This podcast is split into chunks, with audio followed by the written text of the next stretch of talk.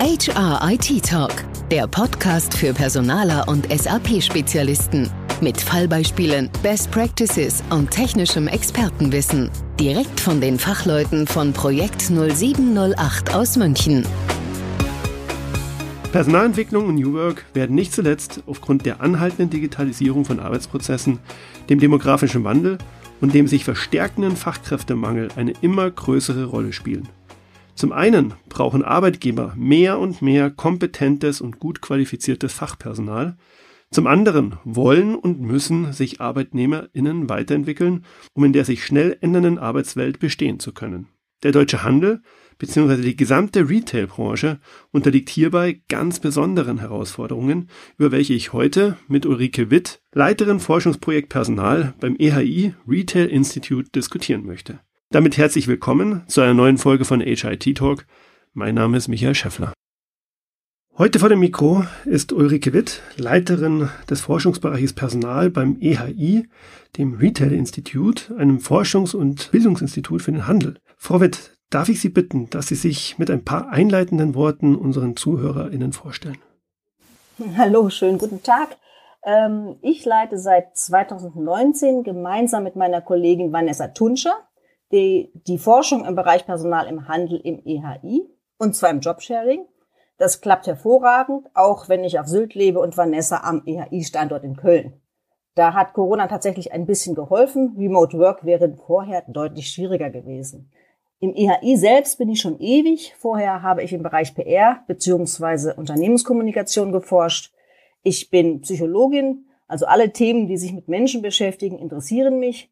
Aktuell finde ich mega spannend, wie die Arbeitswelt sich entwickeln wird, welche Jobs zukünftig relevant sein werden, was Menschen können müssen, um in der Arbeitswelt zu bestehen und wie neue Technologien diese Menschen unterstützen kann.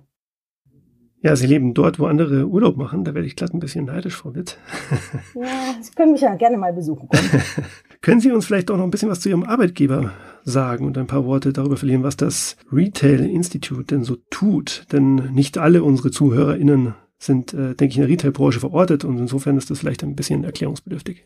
Das stimmt sicherlich. Es ist sehr umfangreich. Das EHI ist ein wissenschaftliches Institut des Handels mit circa 850 Mitgliedern aus der aus dem internationalen Handel, aus Konsum- und Investitionsgüterindustrie, aus dem Dienstleistungssektor. Herzstück ist allerdings unsere Forschung. Wir forschen zu allen relevanten Themen der Branche, zum Beispiel zu Zahlungssystemen, zu Logistik oder eben wie ich und meine Kollegin zu Personal. Wir haben aktuell rund 500 Publikationen im Angebot. Wir sind aber auch eine Networking-Plattform der Branche und veranstalten jede Menge Events, von Arbeitskreisen über Thementage und digitale Sessions bis hin zu großen Fachkongressen.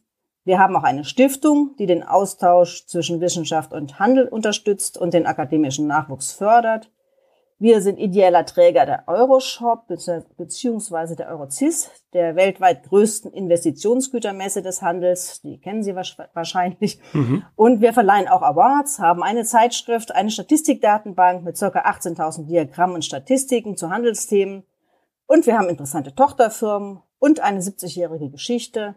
Aber insgesamt würde das den Rahmen hier sprengen. Wer mehr wissen möchte, sollte auch am besten mal auf der Webseite nachsehen oder bestellt einfach unseren Newsletter. Ja, ein riesiges Spektrum. Wahnsinn. Ja, definitiv. Frau Witt, wenn wir über den Handel in Deutschland sprechen, würde mich mal interessieren, wie viele Menschen arbeiten denn eigentlich dort in dieser Branche und welche Unternehmen sind das denn so? Haben Sie da ein paar Insights für uns oder, oder Facts und Figures, wie man so schön sagt? Also laut Bundesagentur für Arbeit arbeiten 3,1 Millionen Menschen für den Handel äh, in circa 300.000 Einzelhandelsunternehmen in Deutschland. Ein Viertel davon etwa, das sind Minijobber. Die anderen 75 Prozent, also der größere Teil, das sind sozialversicherungspflichtig beschäftigte Menschen, gleichermaßen verteilt auf Teil- und auf Vollzeit. Und es ist Frauenpower. Es ist, sind etwa 67 Prozent weiblich und 33 Prozent männlich, also zwei Drittel zu ein Drittel. So, das als Übersicht. Also die drei klassischen Ausbildungsberufe im Einzelhandel, zum Beispiel Kaufmann, Kauffrau, Einzelhandel oder Großhandel und Verkäuferin, machen zehn Prozent aller Ausbildungen in Deutschland aus. Das ist schon eigentlich auch ein ziemlich großer Batzen. Das ist nur eine Ansage, ja. Genau. Und auch mhm. ein interessanter Fakt ist, dass 84 Prozent aller heutigen Führungskräfte, ich weiß nicht, ob das in Zukunft auch so sein wird, die verfügen über eine berufliche Ausbildung, also Karriere mit Lehre, da ist der Handel ziemlich einzigartig. Äh, mhm. In Deutschland im Schnitt sind es nämlich nur 54 Prozent. Okay, also durchaus eine sehr relevante Branche. Ja, danke für diese Zahlen. Und eine Zahl haben Sie auch gerade schon erwähnt gehabt, diese rund 850 Mitgliedsunternehmen, die das EHI zählt. Können Sie uns da ein paar Unternehmen namentlich nennen und äh, ja, vielleicht auch noch so ein bisschen was zu Größe und Struktur dieser Unternehmen sagen. Denn im Handel gibt es ja eine ganze Reihe von Spezialsituationen, nenne ich es mal. Ähm, also ein, äh, eine Besonderheit, die mir persönlich jetzt auch von unseren Kundenprojekten her geläufig ist, das Filialgeschäft. Also eine sehr dezentrale Organisation. Und ähm, da gibt es sicherlich noch ein paar andere Spezialitäten. Oh, das sind viele. Also ich nenne hier mal Händler wie Edeka, Rewe, also Rewe Group, Otto Group, C&A, aber auch Hersteller wie Nestle oder Unilever. Und um mal so grob die Struktur, ein Beispiel, könnte man zum Beispiel Edeka mal nehmen. Edeka ist ein genossenschaftlich organisierter Unternehmensverbund, bei dem die Zentrale sieben Regionalgesellschaften und auch die selbstständigen Händler das Unternehmen steuern, also sehr dezentral im Grunde. Ein anderes Beispiel ist die Rewe Group. Da gehören 6000 Rewe, Penny und Nahkaufmärkte dazu, aber auch eigene Produktionsbetriebe wie eine Bäckerei oder eine Metzgerei oder, um nicht nur Lebensmittler zu nennen, die Otto Group. Ursprünglich war das ja einfach mal ein Versandhaus. Wer kennt nicht den Otto-Katalog? Und heute ist es ein international, eine international tätige Handels- und Dienstleistungsgruppe mit 30 Unternehmensuntergruppen, unter anderem halt im Bereich Handel, Services und Finanzdienstleistungen. Das ist also sehr, sehr unterschiedlich und sehr komplex. Das macht die Umsetzung von strategischen Maßnahmen manchmal etwas aufwendig. Alle mitzunehmen ist hier die Herausforderung. Also gerade jetzt im Bereich Personal merken wir dann, da wird in der Zentrale zum Beispiel etwas geplant. Umzusetzen ist es aber letztlich in den Filialen. Da müssen natürlich dann die Filialleiter und Leiterinnen schon mitspielen. Mhm. Zu unseren Mitgliedern zählen aber auch kleine und mittelständische Unternehmen. Die Kernfragen betreffen aber alle gleichermaßen. In unserer Forschung unterscheiden wir vor allem, wo die Menschen arbeiten. Also auf der Fläche oder im Büro, so ganz grob gesagt.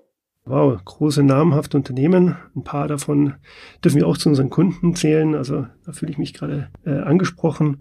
Sie forschen ja im Bereich Personal. Das ist ja auch das Thema, das uns umtreibt. Sie haben Anfang 2022 genau unter diesen ERI-Mitgliedsunternehmen eine Befragung durchgeführt, beziehungsweise eine Studie erhoben. Und die wurde, glaube ich, im April dann auch veröffentlicht.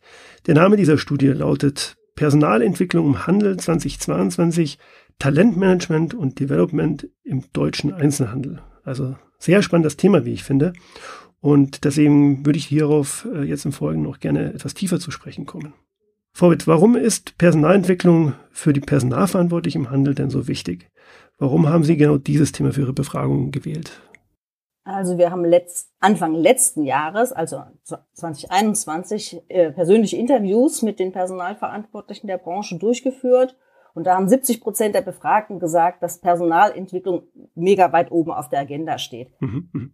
Und das, also wir hatten gefragt so nach den kommenden Themen, die nach, nach den kommenden Themen, die besonders wichtig sind. Da geht es auch um die klassische Weiterbildung natürlich, aber die HR-Profis meinten auch, dass Mitarbeitende im Rahmen der digitalen Transformation zukunftsfit gemacht werden müssten. Also einerseits führen die Veränderungen von Prozessen in dieser digitalisierten Arbeitswelt und auch immer mehr digitale Formen der Zusammenarbeit zu höheren Anforderungen an das Personal. Und das führt natürlich zu einem erhöhten Schulungsbedarf. Zum anderen ist die schwierige Lage auf dem Arbeitsmarkt, die wir ja alle kennen, äh, erfordert ein verstärktes Re- und Upskilling von Quereinsteigerinnen. Und, was man auch nicht vergessen sollte, sind die Erwartungen der schon bei vorhandenen Mitarbeitenden, aber auch potenzieller Kandidatinnen in Bezug auf eigene Entwicklungs- und Karrieremöglichkeiten. Das spielt natürlich im War of Talents eine sehr große Rolle, damit man die überhaupt bekommt und hält im Unternehmen. Also viele Themen, die auch außerhalb vom Einzelhandel die Unternehmen umtreiben.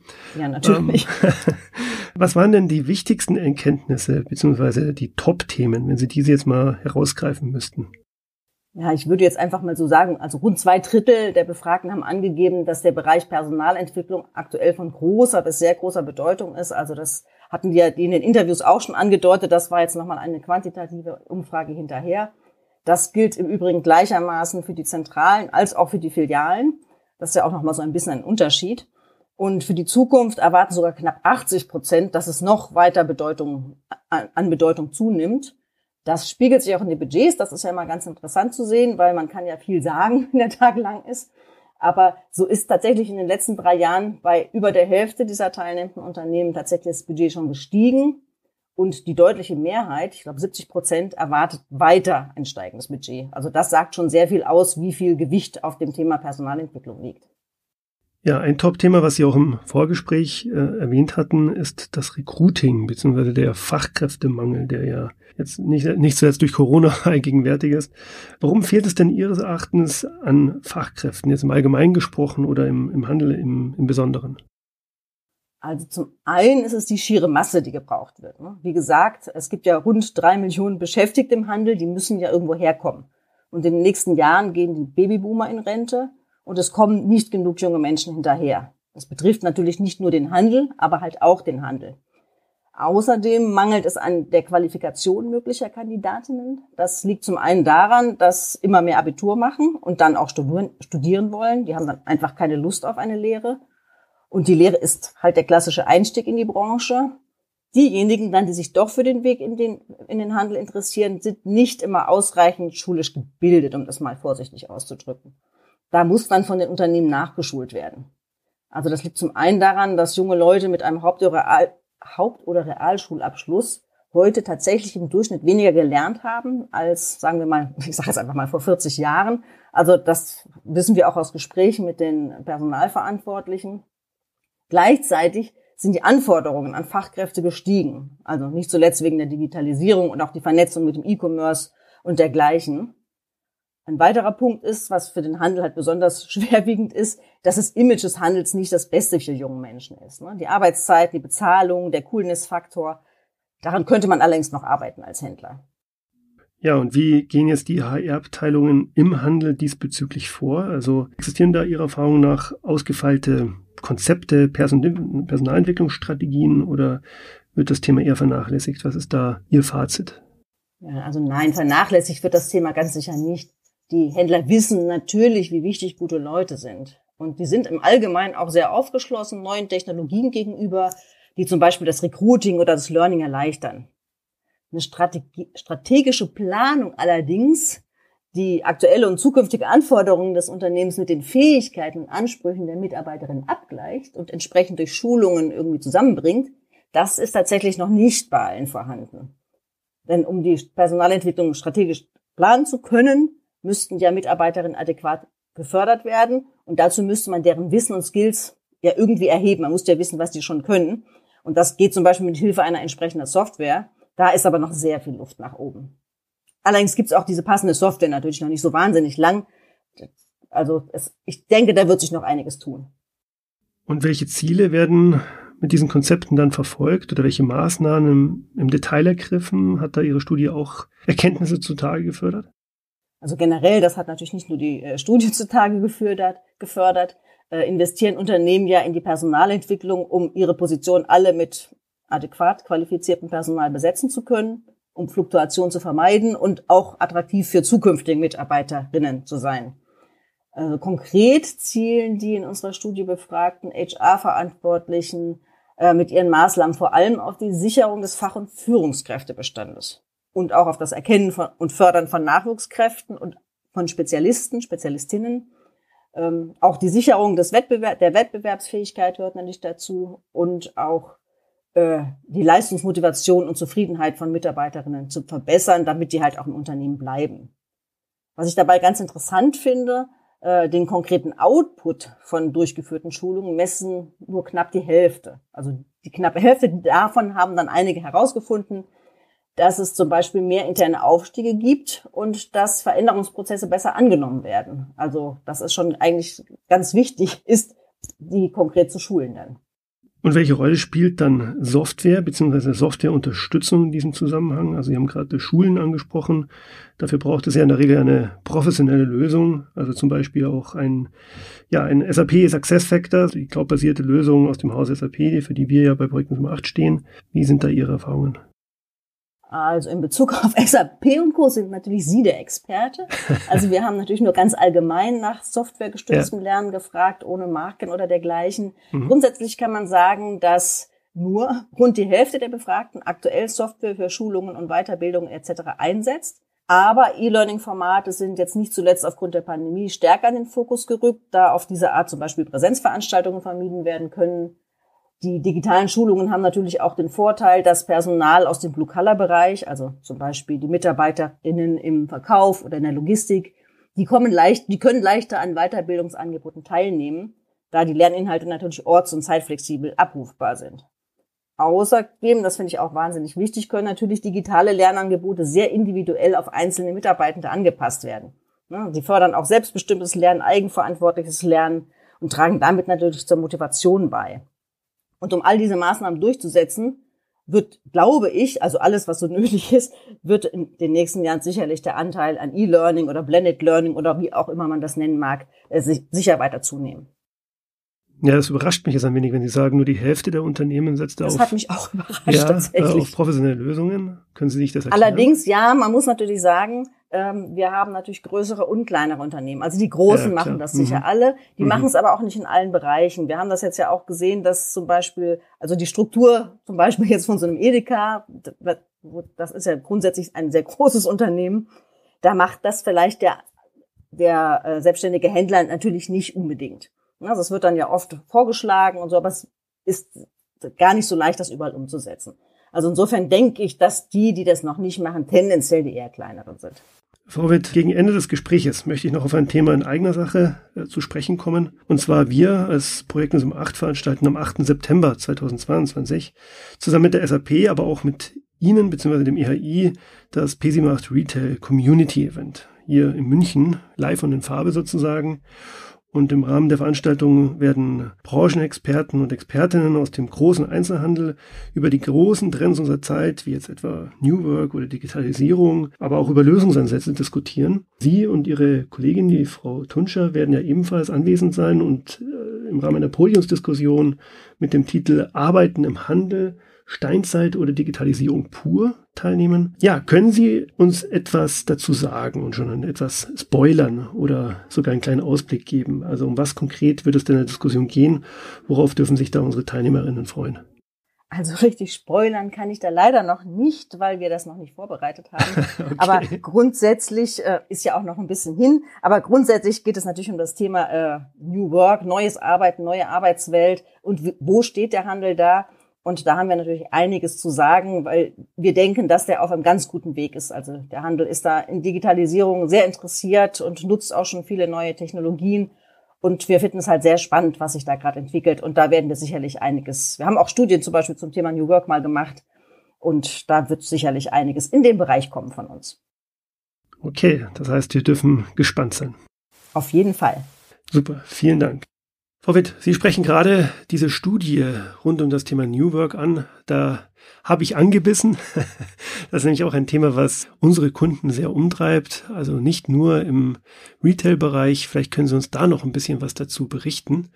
Also ich könnte mir zum Beispiel vorstellen, dass es gar nicht so einfach ist zu unterscheiden zwischen New Work-Maßnahmen in der Konzernzentrale und in den Filialen, weil da sind ja schon krasse Gegensätze. Also vielleicht können Sie da auch ein bisschen was dazu sagen. Genau, also da haben Sie auch recht. Wir haben tatsächlich letztes Jahr diese Umfrage gemacht, letztes Jahr im Sommer irgendwann.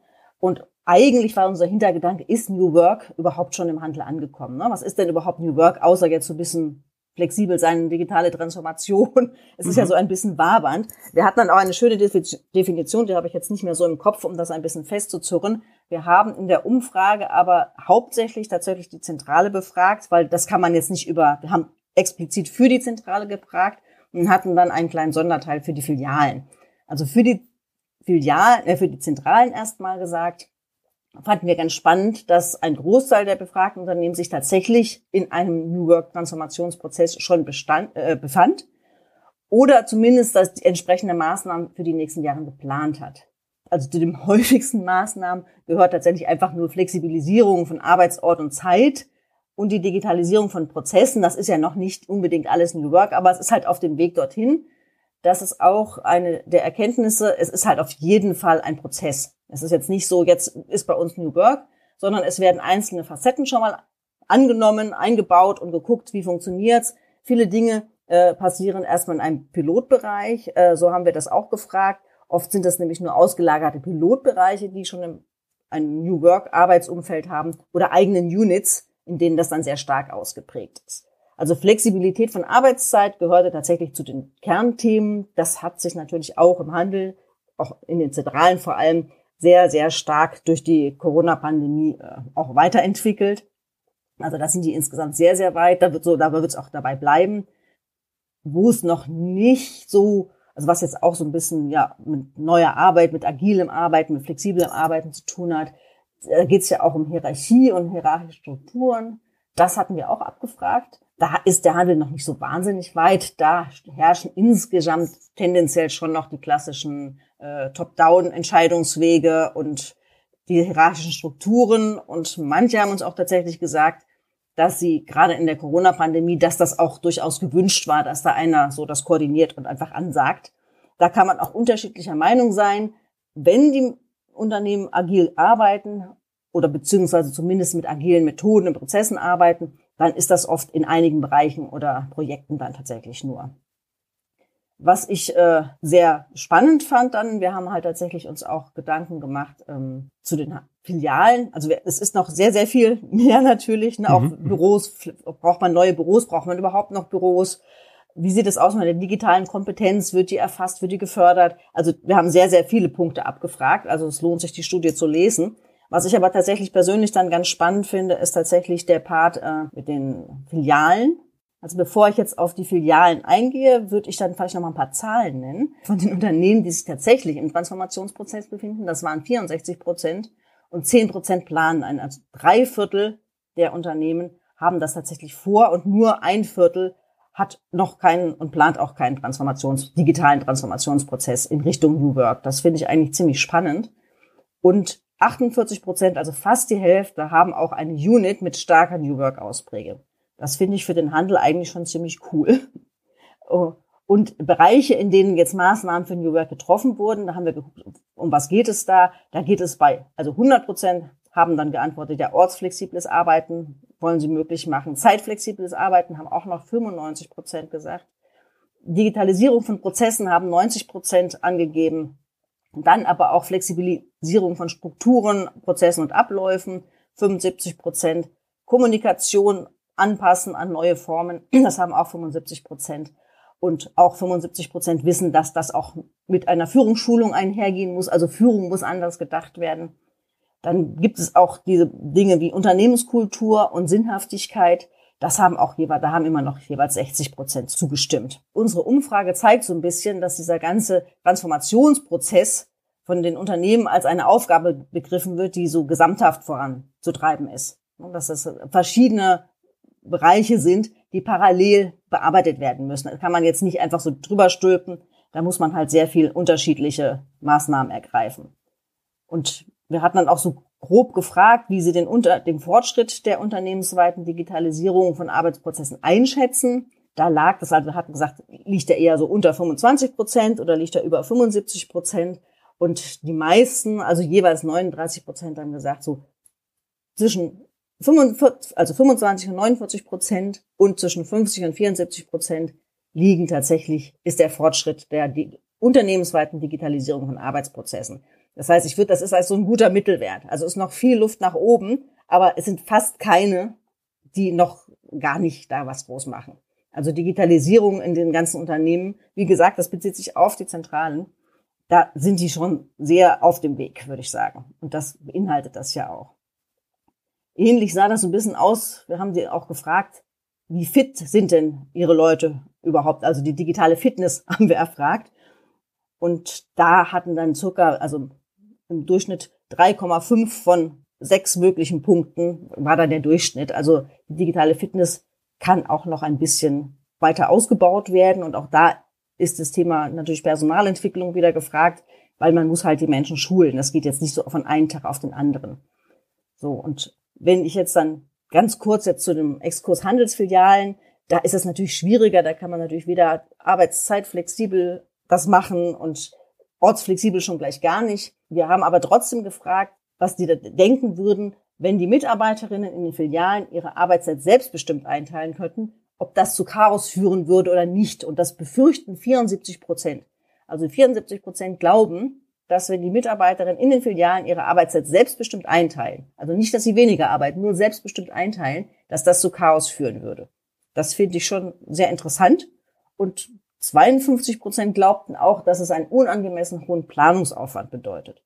Also wir wissen tatsächlich aus, aus Gesprächen mit Händlern, die das tatsächlich machen, es machen sehr, sehr wenige bisher, aber die das machen, natürlich mit technologischer Unterstützung, dass das super funktioniert, dass es überhaupt kein Chaos ist und dass die Mitarbeiterinnen definitiv äh, zufriedener sind. Also das auch als gerechter empfinden.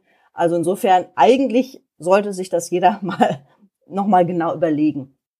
Ja, und da schließt sich der Kreis zu äh, dem P78 Retail Community Event, denn der M Drogeriemarkt wird ebenfalls als äh, Gast vor Ort sein und die sogenannte Mitarbeitereinsatzplanung von DM Drogeriemarkt vorstellen, die wiederum äh, ein Projekt war, das wir als Projekt auch mitbegleiten durften. Technisch geht es da um eine SAP Fiori Eigenentwicklung, die genau das möglich macht, nämlich eine selbstbestimmte Mitarbeitereinsatzplanung für die Leute in der Filiale also das ist äh, spannenderweise genau Gegenstand von diesem Vortrag. Ja, da passt das doch. Das ist doch wunderbar. genau. Na, da bin ich auch sehr gespannt dann auch auf den, äh, auf den Vortrag von DM, weil das ist wirklich was äh, mega Wichtiges für die Zukunft, ja. weil das ist halt auch, sagen wir mal, ich weiß nicht, wie man die ganzen Generationen jetzt nennt, welche Generation das jetzt tatsächlich ist, X, Y, Z, wie auch immer. Auf alle Fälle, sinnhaftes Arbeiten ist einfach wichtiger geworden.